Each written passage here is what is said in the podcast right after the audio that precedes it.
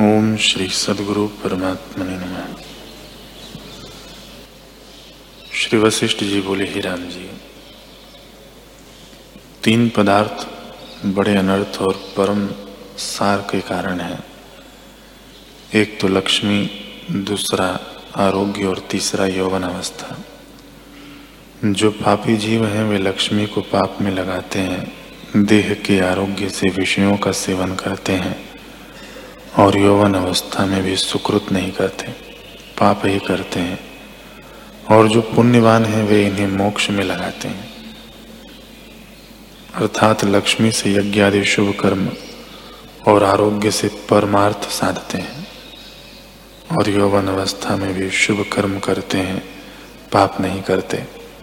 हे राम जी, जैसे समुद्र और पर्वत के किसी स्थान में रत्न और किसी स्थान में घोंघे होते हैं वैसे ही संसार समुद्र में कहीं रत्नों की नाई ज्ञानवान होते हैं और कहीं अज्ञानी रूपी घोंगे होते हैं।